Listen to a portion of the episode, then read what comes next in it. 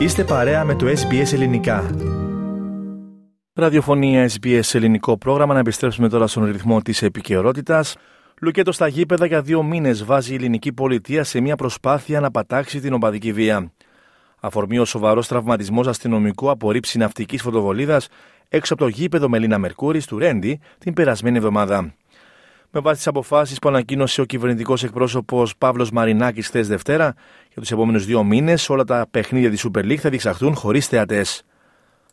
Το ίδιο θα συμβεί και για τις ομάδες της Super League που έχουν εκπροσώπους στην Super League 2, όπως είναι η ΑΕΚ, ο Ολυμπιακός, ο ΠΑΟΚ και ο Παναθηναϊκός.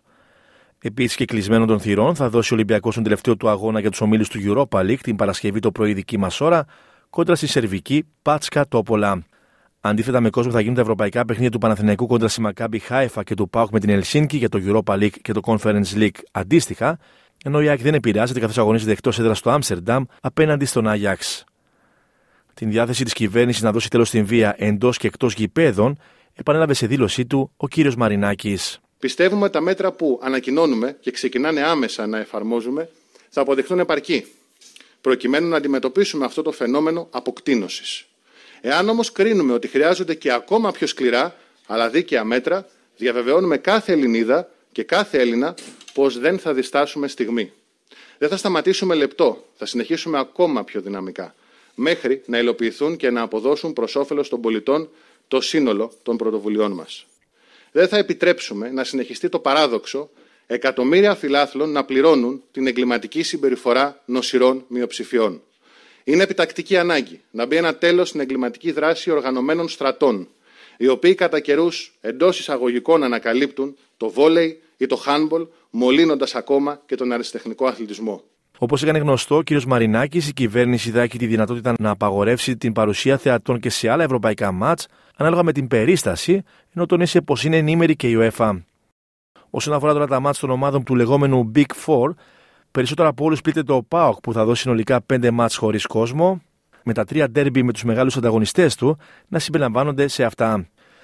Οι Παναθηναϊκός και ΑΕΚ θα υποδεχθούν επίσης πέντε αντιπάλους τους μπροστά σε άδειες εξέδρες, ενώ λιγότερο από όλους θα στερηθεί την στήριξη του κόσμου του ο Ολυμπιακός, ο οποίος θα δώσει τρία μάτς και κλεισμένο των θυρών.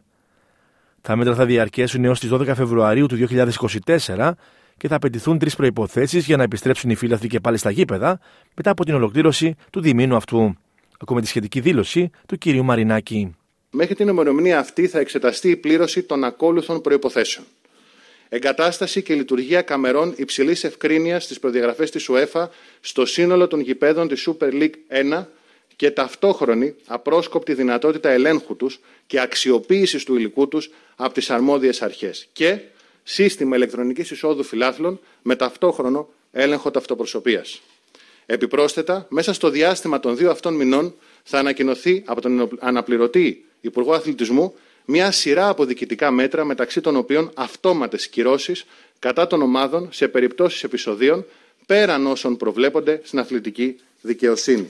Σήμερα, τρίτο Υπουργός Προστασίας του Πολίτη Γιάννης Οικονόμου και ο αναπληρωτής Υπουργός Αθλητισμού Γιάννης Βρούτσης θα επισκεφτούν την εισαγγελέα του Αρίου Πάγου κυρία Γεωργία Αδηλίνη και θα ζητήσουν εκ μέρους της κυβέρνησης την ποινική αναβάθμιση της έρευνας για όλες τις υποθέσεις αθλητικής βίας και διαφθοράς με σκοπό την αναζήτηση φυσικών και ηθικών αυτούργων όλων των εγκλημάτων που έχουν τελεστεί και την αναζήτηση ύπαρξης τυχών εγκληματικών οργανώσεων στον χώρο του αθλητισμού.